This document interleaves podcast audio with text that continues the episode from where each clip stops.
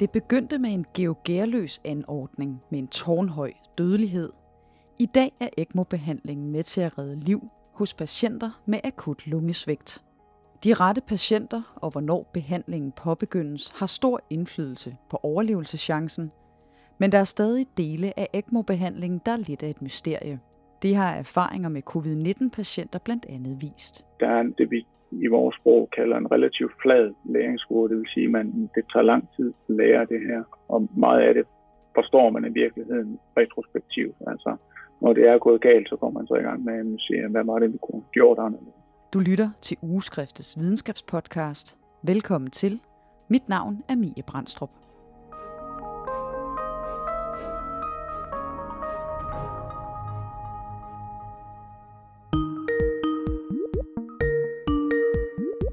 Hej Jakob. Hej Mie. Du er med på en uh, Skype-forbindelse, og det er jo selvfølgelig fordi, at I lige nu har lukket ned for alt, hvad der hedder besøg af gode grunde.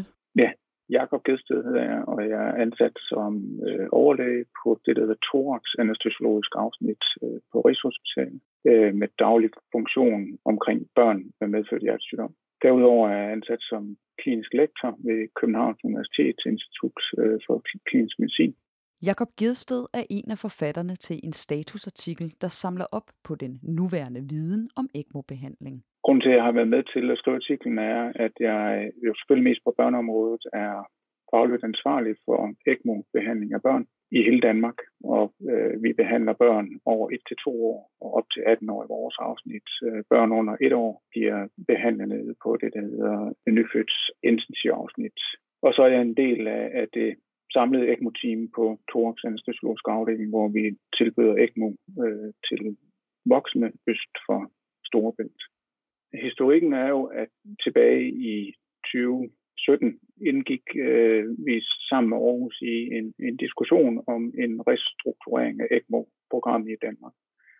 Øh, frem til, øh, til da havde øh, det, der hedder venovenøs ECMO, altså ECMO-behandling til øh, patienter med akut lungesvigt, havde været øh, på landsplan centraliseret til, til Aarhus behovet var stigende, og derfor øh, foreslog vi, at man udvidede et center til to centre. Øh, og det vil sige fra 2018 og, og frem har der været øh, ECMO-behandling til lungesvigt to steder i Danmark. Og øh, det forpligter jo, fordi at vi skal være meget ens i den måde, vi, vi visiterer øh, patienterne til, til den her behandling. Så, så og en god måde, øh, og kan man sige, ligesom øh, blive enige om, om den øh, del af det er at skrive en artikel sammen, hvor vi ligesom siger, hvad er status på ECMO-behandling i dag. Så det er ligesom også for at flage for, at der nu i et par år har været et samarbejde mellem Aarhus Universitetshospital og jer på Rigshospitalet i forbindelse med den her ECMO-behandling? Præcis. Og så øh, var det jo også affødt af, at vi jo, som jo nok ikke er gået forbi de fleste opmærksomhed, er midt i en pandemi øh, med, med en, en virusinfektion, som i visse tilfælde kan slå sig på lungerne, og på den baggrund give et akut reversibelt lungesvigt med behov for ECMO-behandling. Tilbage i februar måned 2020, da øh, Søren Brostrøm stillede sig frem på, på national tv og sagde, at, øh, at øh, den her virus, der øh, kom fra Kina og på det tidspunkt havde haft udbrud i Italien, den havde vi godt styr på beredskabsmæssigt i Danmark. Øh, der må jeg sige, der, der, fik jeg da en lille klump i maven, for jeg synes måske ikke helt, at vi havde tænkt hele tanken omkring ECMO-behandling igennem, i hvert fald på Rigshospitalet. Øh, fordi en ting er en, en højt specialiseret behandling med, med, med ECMO til, øh, til patienter med en, en virus, som er kendt og velbeskrevet i forhold til øh, smittespredning. Men på det tidspunkt var der jo ikke rigtig nogen, der helt vidste, hvordan man, man skulle håndtere de her patienter. En af grundene var, at de få covid-19-patienter, som man på det tidspunkt regnede med, at man ville se i Danmark, skulle behandles på højisolationsafsnit på infektionsmedicinske afdelinger. Og i Østdanmark ligger den på Hvidovre Hospital, mens ECMO-teamet altså befinder sig på Rigshospitalet. Så jeg vil sige, at det gav anledning til lidt hektisk mail korrespondence i begyndelsen der, hvor vi lige skulle have fundet ud af, hvordan vi rent praktisk øh, skulle, øh, skulle behandle de her, hvor vi jo allerede godt vidste, at de var meget smitsomme, øh, øh, hvordan vi skulle, skulle håndtere det her inde på, på hospitalet. alene det volumen af patienter, der endte med at komme til Danmark, gjorde jo, at tanken om, øh, at, at man kunne isolere de her øh, patienter i to højinflationsafsnit øh, med otte senge hver, det, det har historien jo vist, at det var dybt urealistisk, og, og så har vi selvfølgelig fundet øh, løsninger, som har været tilfredsstillende, i stedet for, som man også kan se på de billeder, vi har øh, øh i artiklen, så, så, øh, så har vi jo det, vi kalder kohorteisoleret de her patienter. Altså vi har lavet en, et, et decideret afsnit internt i vores afdeling, hvor alle patienter med covid, både på og ikke på ECMO, har ligget sammen. Så det, det kan man sige, det har været den måde, vi har valgt at løse det på. Som nævnt er ECMO en behandling til svært lungesyge patienter og patienter med akut lungesvigt, hvor almindelige respiratorer kommer til kort. Men lad os lige høre Jakob Gedsted forklare, hvordan ECMO helt præcist fungerer. Det maskinen i essensen gør, det er jo, at den overtager lungefunktionen for patienten. Og det vil sige, at det er udvalgte patienter, hvor almindelig konventionel intensivterapi med, med, med respiratorbehandling ikke er nok. Der kan man tage blodet ud, inden hjertet pumper det ud i lungen, og køre det igennem en kunstig lunge uden for patienten, og pumpe det tilbage i patienten, hvor man har tilført ilt og fjernet CO2. Og det kan jo for, for øh, udvalgte patienter være, være, være livreddende. Så man kan sige, at i stedet for at hjælpe patienten med sin egen lungefunktion, så er det så at sige en kunstig lunge uden for patienten? Ved, hvis man får en infektion et givet sted i kroppen, så en del af den reaktion, man får, det er, at blodkar bliver utætte. Og Det vil sige, at der kommer væske og hævelse ud, ud i væven. Det er, en, det er en naturlig reaktion, hvor man siger, blodkarrene giver ligesom adgang til, øh, til immunsystemet uden for blodkarrene, så de kan bekæmpe en infektion. Hvis den reaktion er så voldsom i lungerne, så kommer der så meget hævelse i lungevævet, at vi med almindelig respiratorbehandling ikke er i stand til at blæse luft ned i lungerne. Og det er en, en, som intensivlæge en meget ubehagelig situation at stå med en patient, hvor det vi normalt gør, nemlig at lægge patienter i kunstig koma og i respirator, og så blæser vi luft ned i brysthulen. Øh, det, det, det kan ikke lade sig gøre hos visse patienter, som, som har den her meget voldsomme reaktion. ECMOs historie er lang, og i de første årtier var der mildest talt tale om en noget eksperimenterende behandling. Altså jo, jo mere man læser på den historisk udvikling af de her ECMO-maskiner, jo, jo mere ydmyg bliver man over det. Der, der er en masse georgieløs folk rundt om i verden, der har arbejdet med det her siden øh, slutningen af 40'erne og starten af 50'erne. Øh, og der er også, må man sige, en del patienter, som er døde af, af forsøg med at få det her til at, at fungere. De første forsøg øh, lavede man, fordi man havde en gruppe af patienter med medfødt hjertesygdom, hvor, som, som blev mere og mere syge og som endte med at dø. Og det, man havde brug for, det var at kunne sætte hjertet i stå, åbne hjertet op og, og, og lave øh, den, den operation, eventuelt lukning af en hjertes skillevæg, øh, mens hjertet var i stå. Og det, det, der var udfordringen i begyndelsen, det var at lave en kunstig lunge, altså en, en, en udveksling. Man arbejdede med forskellige løsninger, øh, hvor man øh, lod blodet løbe ned over en, en metalplade, hvor man så øh, havde flow af luft hen over den her plade. Øh, og det, det var sådan set den funktion, man brugte i mange år. Så derfor begyndte man i slutningen af 60'erne og starten af 70'erne at, at, at prøve at lægge patienterne på de her hjerte-lungemaskiner på intensivafdelingen. Øh, og det var, det var livsfarligt at blive lagt på. Men man kan sige, hos hovedparten af de her øh, patienter var man jo presset i en grad, hvor, hvor alternativet var den sikre død, om man så må sige. Ikke? Ja, I beskriver i artiklen, at det første randomiserede studie med den her metode er fra starten af 70'erne. Der var en dødelighed på 90, så man må sige, det er jo til at, ja. at føle på. Ja, men det, det man skal lægge mærke til var jo også, at det var jo både i, i ECMO-gruppen, men også i kontrolgruppen. Og, og en af grundene er, at det her akutte lungesvigt, det vi kalder ARDS, Acute Respiratory Distress Syndrome, det er en meget broet gruppe af patienter, som det kan være udløst af selvfølgelig en, en infektion, men det kan også udløses af for eksempel blodtransfusion eller traumer, hvis man er multitraumatiseret, så kan det jo også på en eller anden måde sætte sig i lungevævet. Det er en tilstand, der dækker over mange forskellige ting, men hvor fællesnævneren er, at lungevævet midlertidigt holder op med at fungere. Så det, det man har arbejdet meget med i, i, øh, i intensiv terapien, har jo været at prøve at blive klogere på, hvad er det for en reaktion, man har i lungerne ved det her akutte respiratoriske svigt. Så dødeligheden på, kan man sige, almindelig intensiv terapi er faldet fra ja, altså næsten 100 procent øh, i, i begyndelsen til, til nu øh, en 30-40 procent. Og der er lavet en masse studier, efter man ligesom fik karakteriseret den her sygdom og fik øh, øh blive, blive enige om videnskabeligt, hvad, hvad er det for nogle grupper af patienter, og hvad skal vi gøre ved de forskellige. Så, så har man lavet videnskabelige studier, hvor man har kunnet bedre behandling og overlevelsen på for eksempel mere skånsomme respiratorindstillinger. I begyndelsen troede man, at løsningen var egentlig bare at skrue op for det tryk, man øh, blæste luften ind. Også lavet forskellige studier med forskellige typer af, af medicin, blandt andet muskelafslappende medicin, hvor udover patienterne, kan man sige, mentalt bliver lagt til at sove i det, der hedder kunstig koma, så giver man også muskelafslappende medicin for at, at ligesom overtage hele muskelfunktionen omkring vejrtrækningen. For at finde det helt store ryg i ECMO-behandlingen, skal vi frem til slutningen af nullerne, da H1N1, også kaldet svineinfluenza, for alvor gjorde sit indtog på verdensplan.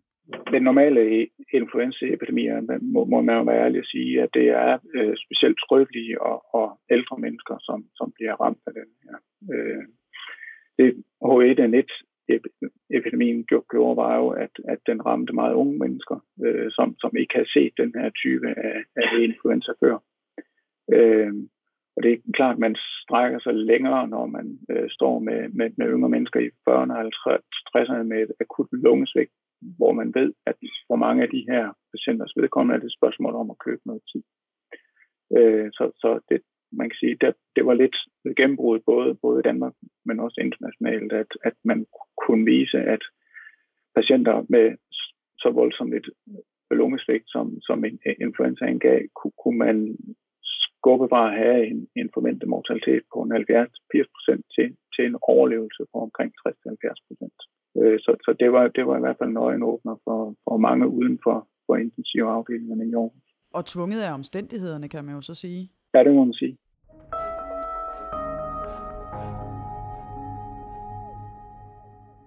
I Danmark har man foretaget ECMO-behandling siden slutningen af 90'erne. De første mange år foregik det udelukkende på Aarhus Universitetshospital, indtil man i 2018 også oprettede et ECMO-team på Rigshospitalet. Patienter, som bliver indlagt på intensivafdelinger øst for Storvæld, det kan være i Slagelse eller Ringsted, hvor almindelig respiratorbehandling på en intensivafdeling ikke er nok. De, de har mulighed for at ringe ind til os, og så kan vi starte en dialog, hvor vi ligesom går, går patientens aktuelle tilstand igennem, men også om patienten har noget, det vi hedder, der hedder komorbiditet, øh, som, som ligesom diskvalificerer patienten til, øh, til behandling. Når vi tager afsted, er der en, en øh, anestesilæge, som det hedder, altså en, en narkoselæge, som arbejder på, på Tors anestesiologisk afdeling herinde på Rigshospitalet. Så har vi en kirurg med ud, hvor hvis, øh, når vi skal starte den her behandling op, så, så indebærer det anlæggelse af nogle ret store slanger, som skal ind i nogle blodkar på, på patienten. Tilstøder komplikationer til det, så er vi nødt til at have en kirurg med ud, som, som kan reagere på det.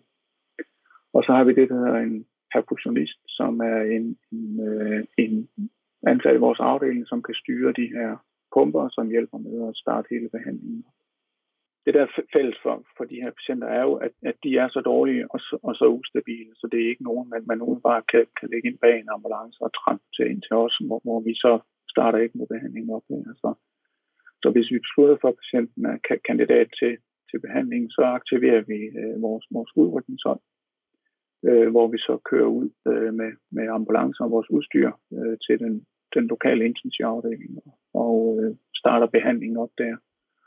Og så øh, er, er det vores oplevelse, at patienterne meget hurtigt bliver meget mere stabile på ECMO-behandling, og så er de nemmere for os at tra- transportere med mindre risiko.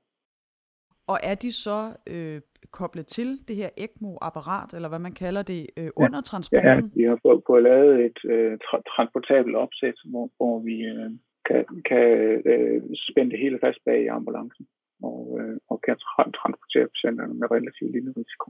Og det kan man sige, det er et stort opsæt, og det er, det er igen det her med den flade læringskurve, øh, at, at det, det tager lang tid at få, få sådan en, øh, et system op at køre. Om patienterne er egnet til at modtage ECMO, bliver vurderet ud fra den såkaldte RESP-score, som er udviklet gennem internationalt samarbejde, baseret på data fra mange tusinde patienter. Den indeholder en systematisk gennemgang af patientens organsystemer, fra hjerne til hjerte, til lunger, til nyrer, til lever, øh, om, om patienten har noget underartet sygdom, øh, øh kræftsygdom, øh, svær hjertesygdom. Nogle, nogle indikatorer, som vi erfaringsmæssigt ved øh, taler for eller, eller imod ECMO-behandling. Så kan man ud fra, fra øh, de her oplysninger beregne en score og, og komme med et bud på, om, om, øh, om det er en god eller dårlig idé at tilbyde den her behandling. Og hvad vejer øh, sådan typisk i den, den positive vægtskål? Yngre mennesker med de isolerede lungesvigt øh, øh, er dem, der går bedst.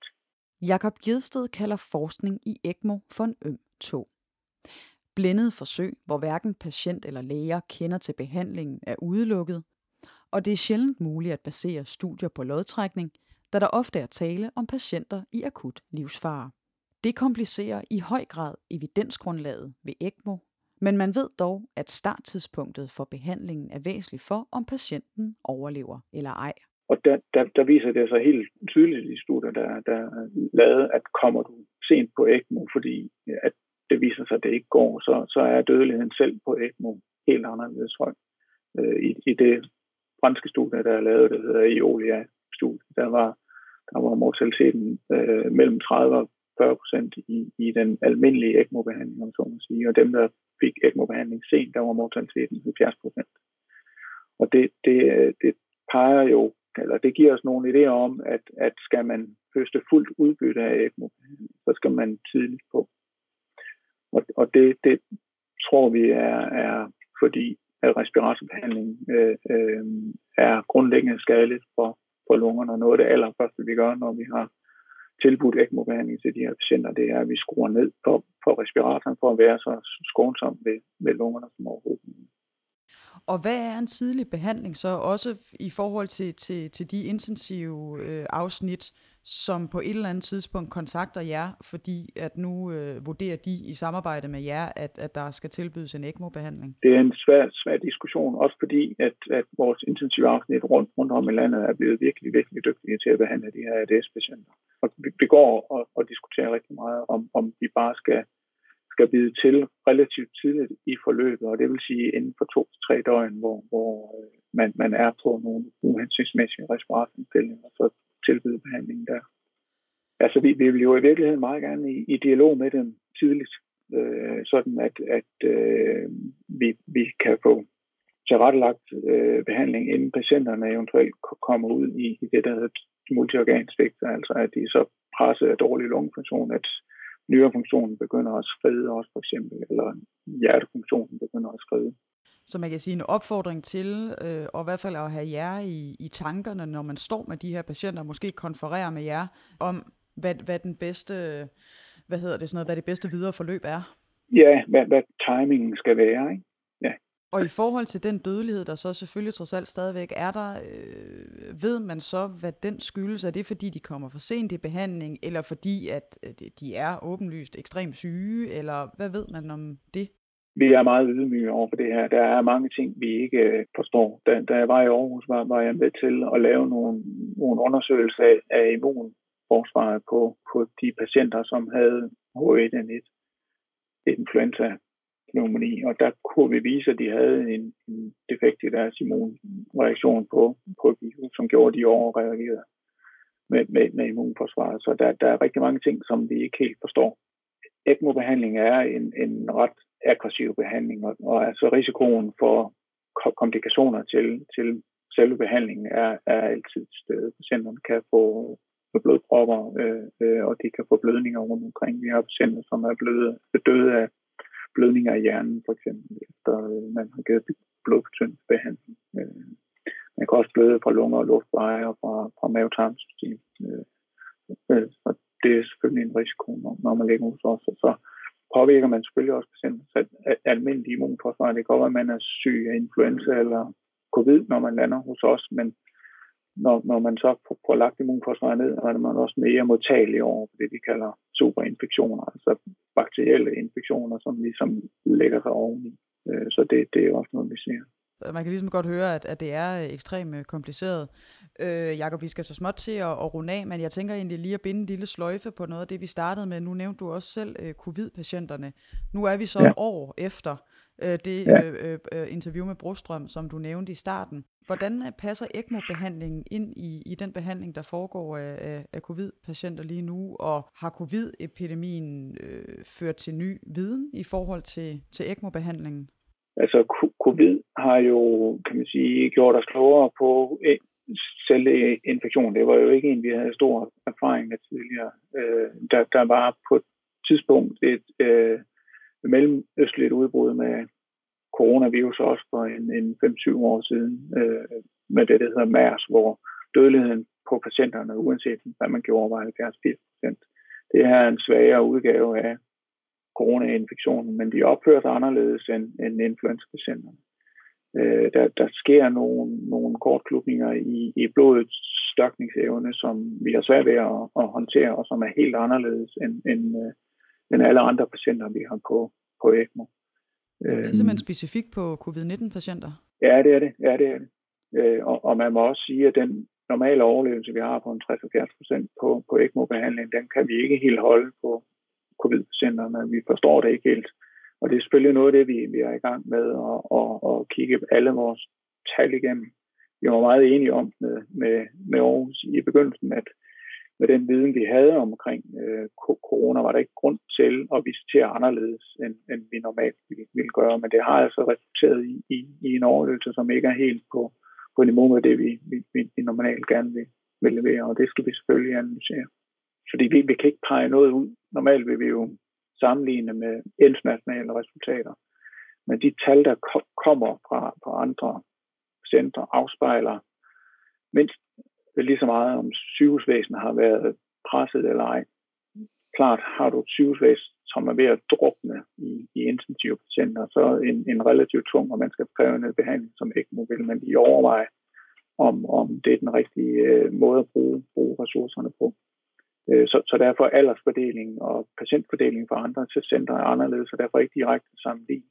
Og så lige til, til allersidst, du er jo allerede lidt i gang med at snakke øh, perspektiver og, og, og så videre, men, men hvis øh, man skal begynde at rykke øh, mere ved, ved, ved ECMO-behandling og selvfølgelig forskning, hvad, hvad er det så for nogle ting, som I har behov for at vide? Altså, vi, vi vil jo gerne øh, blive bedre til at forudsige, hvem der er, der har rigtig god gavn af ECMO-behandling. Og der, der er nogen øh, hvor, hvor man bare må sige, at de er så syge, at uanset næsten hvad man gør, så, så, så er ECMO-behandling ikke det rigtige. Det er ikke en det, det er ikke et godt sted at slutte livet inde hos os på ECMO.